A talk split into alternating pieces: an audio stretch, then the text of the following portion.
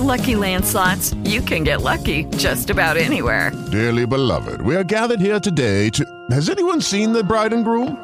Sorry, sorry, we're here. We were getting lucky in the limo and we lost track of time. No, Lucky Land Casino, with cash prizes that add up quicker than a guest registry. In that case, I pronounce you lucky. Play for free at LuckyLandSlots.com. Daily bonuses are waiting. No purchase necessary. Void where prohibited by law. 18 plus. Terms and conditions apply. See website for details. He was three years old the first time his father told him they had to get rid of his mother. Three years old. How did he understand this? What did he think about this? We will find out in just a moment. Hello, everyone.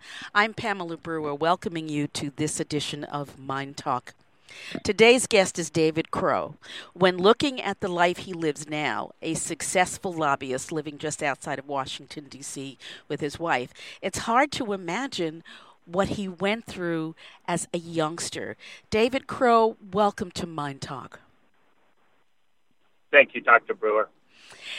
David, you heard me uh, describe what is essentially the opening of a book that you have written entitled The Pale Faced Lie by none other than David Crow. Three years old, and your father was talking to you about how to get rid of your mother. I mean, three years old, most three years three year olds aren't having those kinds of conversations. What did you understand of what your father was saying? Well, I was almost four, but I mean, you're you're right. My first memory, um, my father made a very big deal about he and I going for a drive, which was to be a recurring pattern in my life. That's when all of the criminal instructions and you know the stories about prison began. So I'm just a couple months before four years old, three three years and about eight months, nine months, and it's in the dead of winter, and where we lived at Navajo Station, it was completely frozen. This is up around 7,000 feet.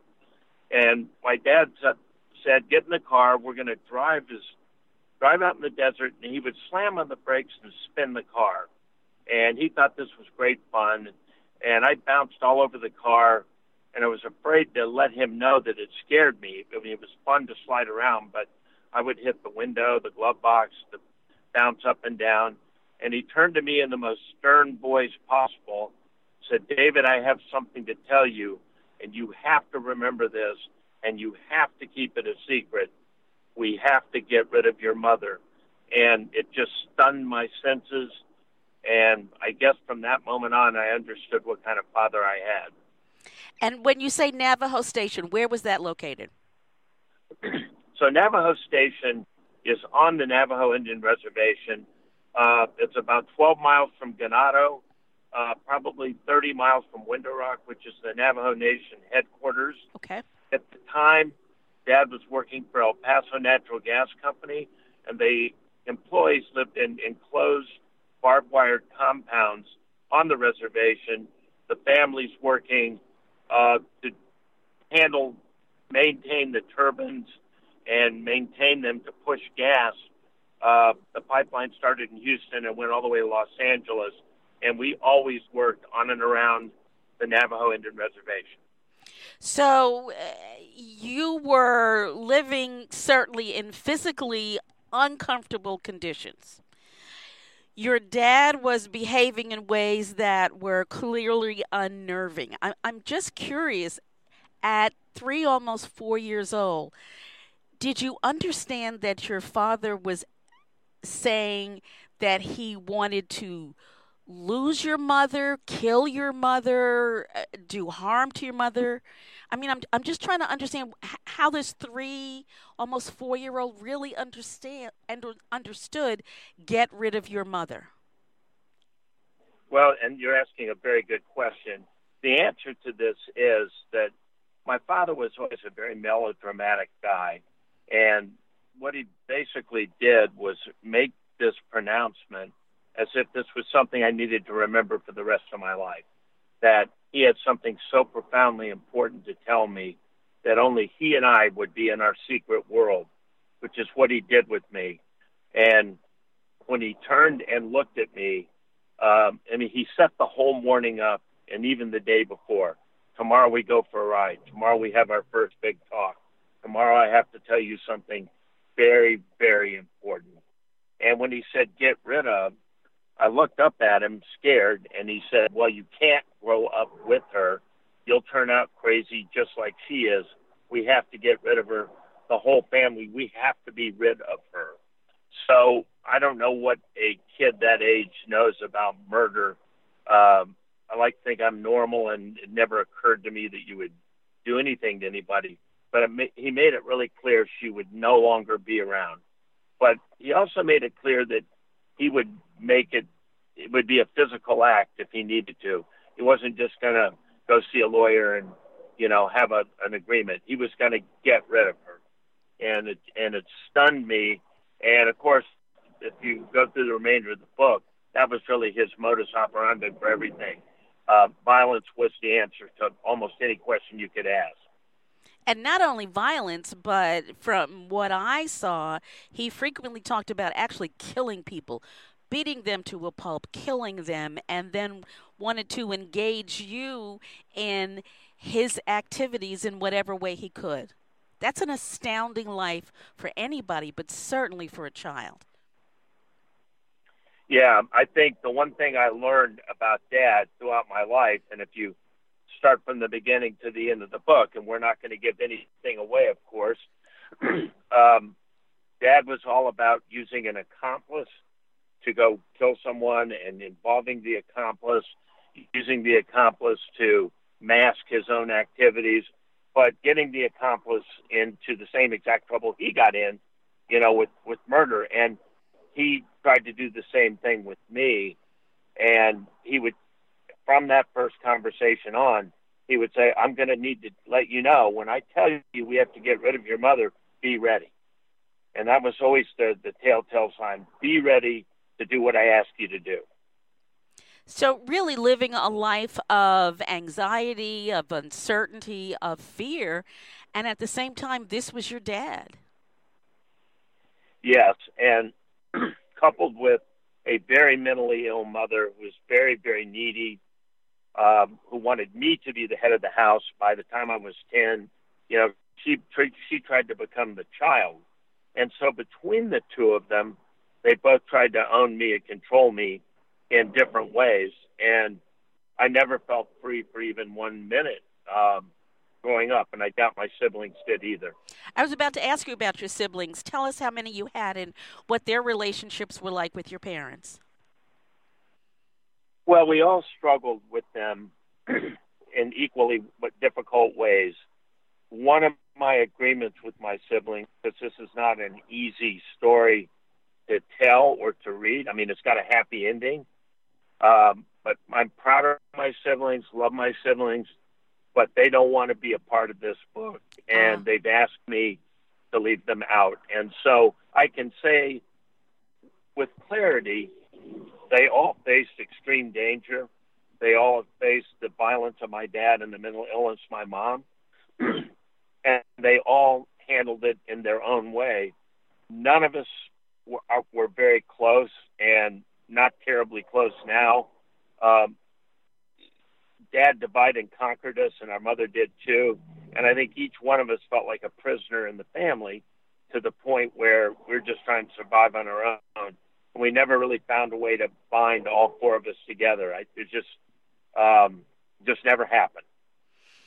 And, you know, as one goes through the pale face lie, it becomes more and more clear that being close to someone uh, relying on someone, depending on someone, even your siblings, that kind of wasn't the safest way to go in your life. That's right. My dad was a master criminal. I mean, he was a brilliant, brilliant man, and he knew how to use one child against the other, and he had uh, different secrets for different kids, um, and he would single us out and tell tell us the rest of the kids were no damn good, as he would put it. You know, they're no good. Uh, you're the only one. And so we all were kind of co conspirators with him, but not with each other. So, I mean, we, we didn't plot to hurt each other, but we often plotted to keep each other excluded from really dangerous or bad information. And um, I suppose all sort of psychopaths do this. Yes. Very, very manipulative guy, and very, very good at uh, bringing you into the fold that you're the only one important to him. Therefore, you should do whatever he wanted. David, bear with me one second. I think that was on on my end. I'm so sorry about that. Um, no worries. Let me. I'm just going to ask you another question that I'm going to ask you.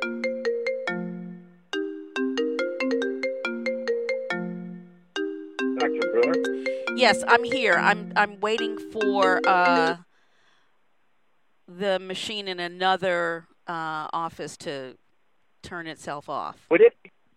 If I turned the car off and called you back in one second, could could I do that? Absolutely, absolutely. Okay, I'll call you right back. Okay. I thought you turned that off, Jim. Obviously not.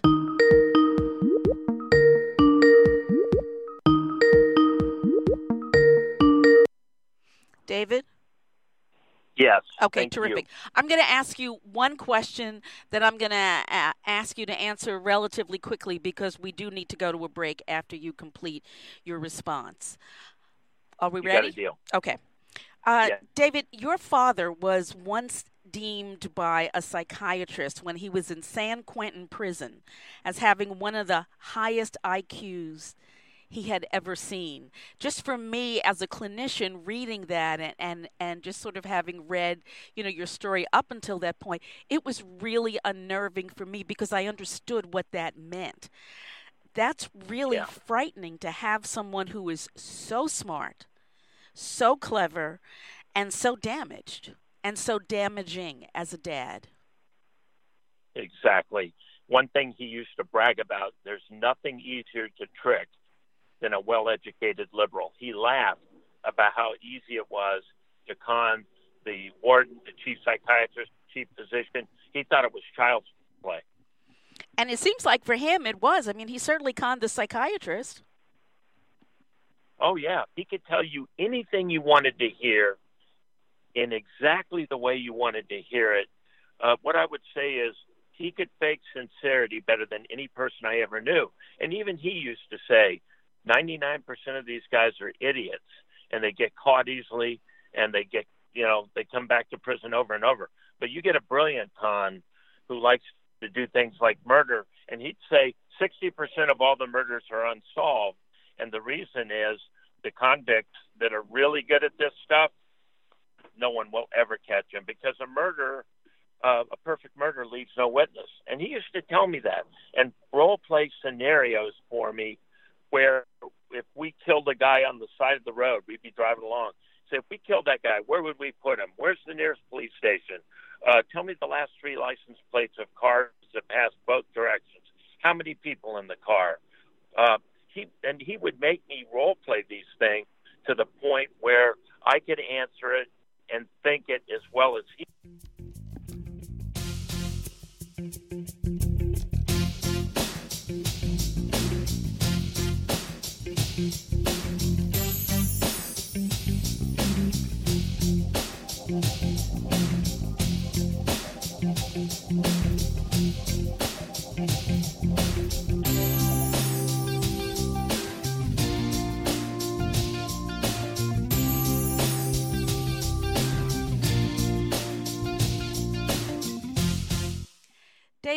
An, an important part of your story, I think, important in terms of understanding what your life was like, uh, was your dad's uh, devotion to the fact of his life and your lives as being Cherokee Indians. And in fact, when you were having some difficulties in school, uh, with your hearing and your vision, your father pronounced that Cherokees had perfect hearing and vision and essentially ignored the recommendations. Right. His what he basically was saying is I was a defective Cherokee, and it was my fault. And that, in fact, when they diagnosed me as dyslexic, which is kind of the least of my worries with my hearing and my vision, but it, it it, it is a problem, it's still one. You know, uh, he would he looked at me and he said, "I can read I can read from left to right or right to left, upside down, backwards. I have reverse dyslexia. Don't give me this crap. I could read at four. What's wrong with you? You're defective. You know, the, something in the genetic code of perfect Cherokee uh, heritage, you failed it, and it's your fault. And I grew up believing that. And, you know, just to speak for a moment to the power that parents actions and words and the lack of words have on a child cannot be underscored enough. So, on the one hand, you know, you were your dad's sort of cohort in crime, and on the other hand, he used to tell you that you were just stupid and that's just all there was to it. Exactly. So, I was either the smartest or dumbest person in the world. And at school, I was always dumbest. I could never do anything on time uh, you know, didn't didn't get through testing quick enough. Never could complete a test in an hour. I could read well, but I read very slowly. Um, and there I was an idiot. But if I got out with him, we were stealing tools or talking about murder scenarios, and I could keep up with him, then I was a genius. Uh, there's an odd dichotomy, but of course, in a normal person's world, I'd like to think I am. Uh, it was struggling through school and not being able to keep up with my classmates, not being able to do assignments quick enough, and to misunderstand things. You know, the whole verbal problem with being dyslexic, as we both know, is your brain doesn't process information in the same way. And most testing and almost everything we do in life is based on everybody having a standard set of senses. And if you're dyslexic, like you know I am, you, you learn to memorize, you learn to mm-hmm. compensate, but you're never doing it as fast as others or in the same way. And until I became an adult, was able to use time and thinking and all of the different, you know, things that you gather with your your experience. I was way behind all the time. Always felt I was stupid. When I got home, Dad would throw down an IQ test, time me.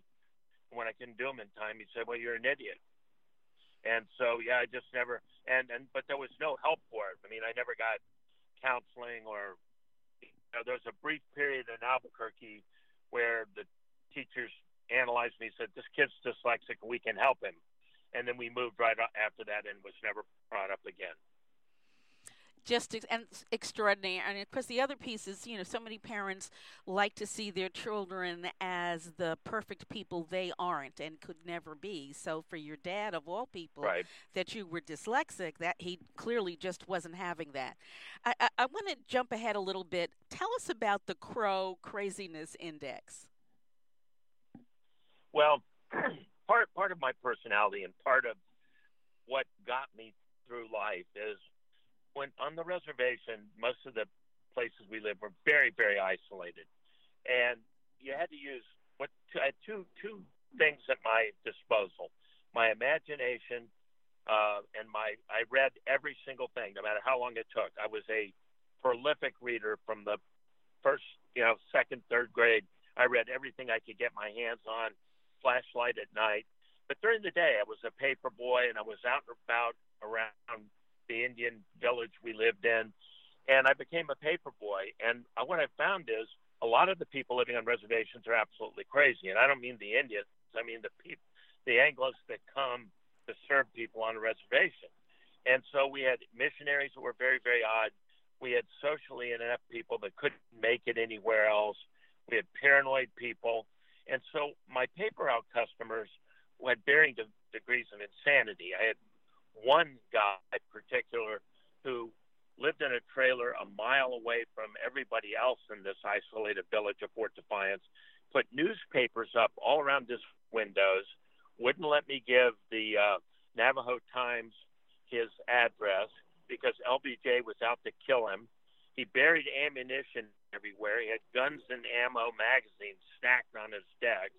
He wore a flak jacket, uh, guns all over his truck, and I would come and say, "Did anybody see you coming?" And I would say, "Oh yeah, the Third Cavalry's coming. They're after you. LBJ's hunting you down. He's going to kill you. Uh, didn't I tell you that?" "Oh yeah, Johnson's coming personally for you," and he'd say, "Well, he's going to fight to the. I'll fight him to the death," and you know, so I would score my customers based on how crazy they were, and I had a one to five scale. This guy clearly was a five. I see. I'm not going to ask you about the ones because I think they might have been a little scary too.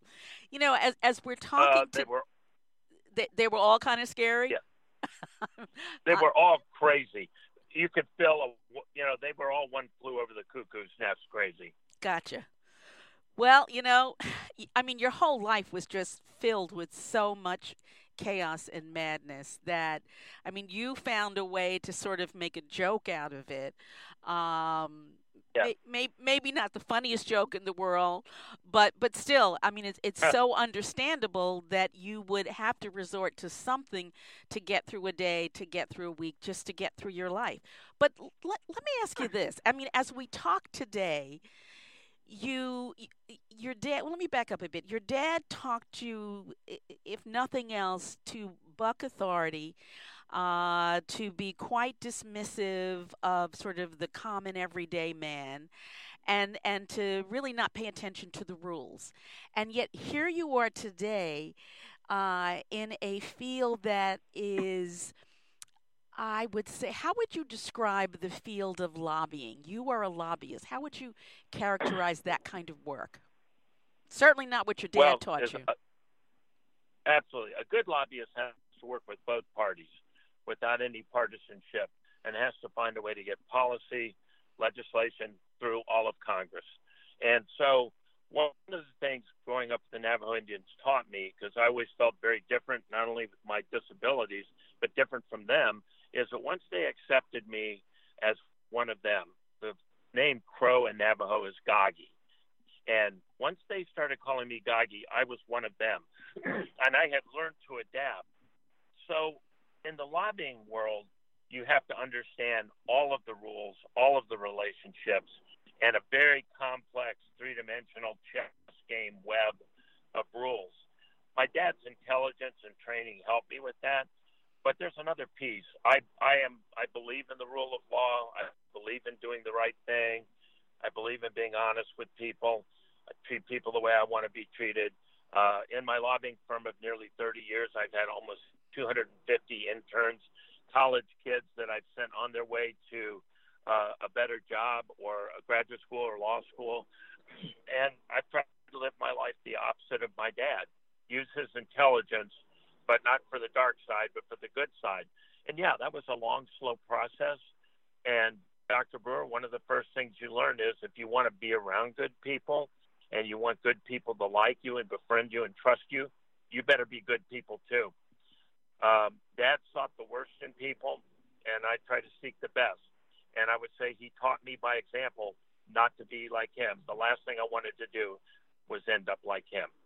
And you know what? What's interesting um, as one reads the pale-faced lie is that your your dad actually taught you, actively taught you the reverse of how you live your life today, and really how you wanted to live your life then. Um, so it's it's yeah. really sort of a fascinating look at the individuality of an individual, even as a child. Uh, there can still be a part of you that's different from the world around you that you can latch on and hold on to and grow with. Yeah. We're going to take a break and we'll be right back.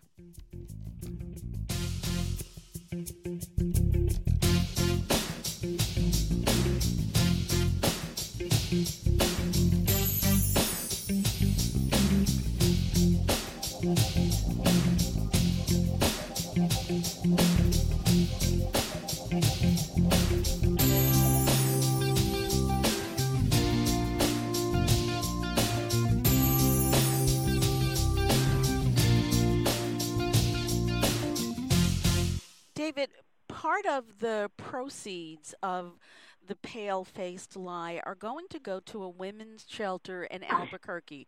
Why is that? Well, I thank you for asking that question. There was a period when I was 10 years old. My father put my mom in a mental institution. They their psychiatric evaluation. He thought that he'd never have to come back for her. Obviously she came back and he had to pay for it. Then he decided that the only way to get rid of her was to just flat move while she wasn't home. And what he did, and I don't want to give away my book, but he cut her brake linings, and he assumed she would know that. And I, and where we lived at the time, Gallup had very steep hills, and he assumed that she'd hit her brakes, they wouldn't work, and she'd be killed. Well, as fate had it, thank God, she was so afraid to drive down those hills, she drove all the way around town at 10 miles an hour, something no one else would do. She tapped her brakes. Uh, they failed. She went to a gas station. The guy fixed her brakes for free and told her somebody was trying to kill her.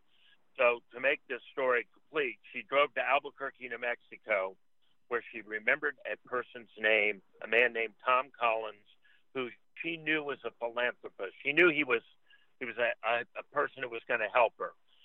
She was homeless. She was sleeping in her car. She finally connects with him. He got her a room. He got her clothing. He got her food. He got her a waitress truck uh, truck shop job. He got her legal help. He saved her life. So one of my missions was to is to find homeless shelter that I wish was available for my mom. It wasn't then, and to support it uh, send it money, publicize it. It's the Barrett House in Albuquerque. Uh, one of the things I would tell my reader is that homeless women have a variety of problems, and often it's a brutal husband who's trying to kill them or hurt them. Uh, they generally don't have the job skills that they're going to need. Oftentimes, they don't even have their birth certificates, driver's license, anything. Uh, these women need a tremendous amount of help, and often they're with their children, and those children need help the Barrett House takes care of people. Their goal is to get them in, get them to their feet, and back out in society. I can't think of a higher calling, and I do this in honor of my mom. I could not agree with you more that so many of these women are without any resources whatsoever and without the internal awareness that they deserve the help that ultimately you're trying to ensure is available to them. David, how does one get information about you, the work you're doing, and about the Pale Face Lie? Thank you for asking, Dr. Brewer. You can go to davidcrowauthor.com, and there's a variety of things, but I would ask my reader, after you look at the Pale Face Lie and take a look at what it's about, shift over and look at the Barrett House and look at the kind of work it does. And uh, at davidcrowauthor.com, you'll find all of the things I've been doing, how I've been promoting the book, and, and how I've been trying to promote the shelter. David, I want to thank you so much for sharing your story with us today. There is so much more to your story than we've even been able to begin to touch upon, uh, but that you have come out on the other side uh, and are doing so much important, good work. Um, I, I, I thank you and, and I honor you for all the work that you're doing. And I thank you for having me on and I thank you for reaching out to people the way you're doing on these very important subjects that I think a lot of people in society really aren't that aware of. Certainly, they're not as engaged as I wish they would be. Uh, so th- this is, I hope, a great opportunity to to put some light on something that needs it. Absolutely. Thank you so much for, for your time today. And, folks, thank you for joining us on this edition of MyNDTALK. Mind Talk is brought to you as an educational public service that you can download on demand by going to myndtalk.org. That's M Y N D T A L K dot O R G. You can go to iTunes. You can take a listen on your uh, phone. There are several uh, sites on which we are available. So if there's a, you have a favorite site and we're not on it, just let us know and we'll do our best to be available to you on your favorite site. MyNDTALK is produced by Jim Brown and 26 by 2 Productions. And folks, if you'd like to be in touch with me directly, you can always email me. That's Pamela, P A M E L A, at myndtalk.org. Again, that's M Y N D T A L K dot O R G. And remember always, if it's unacceptable, then it's unacceptable. You take care.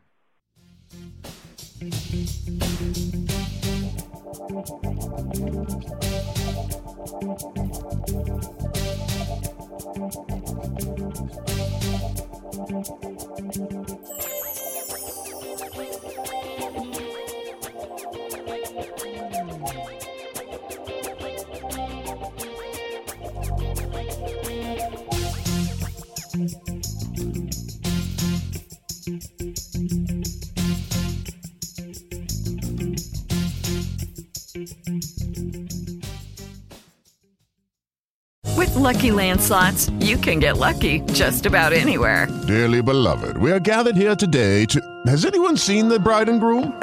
Sorry, sorry, we're here. We were getting lucky in the limo and we lost track of time. No, LuckyLand Casino, with cash prizes that add up quicker than a guest registry. In that case, I pronounce you lucky. Play for free at LuckyLandSlots.com. Daily bonuses are waiting. No purchase necessary. Void where prohibited by law. 18 plus. Terms and conditions apply. See website for details.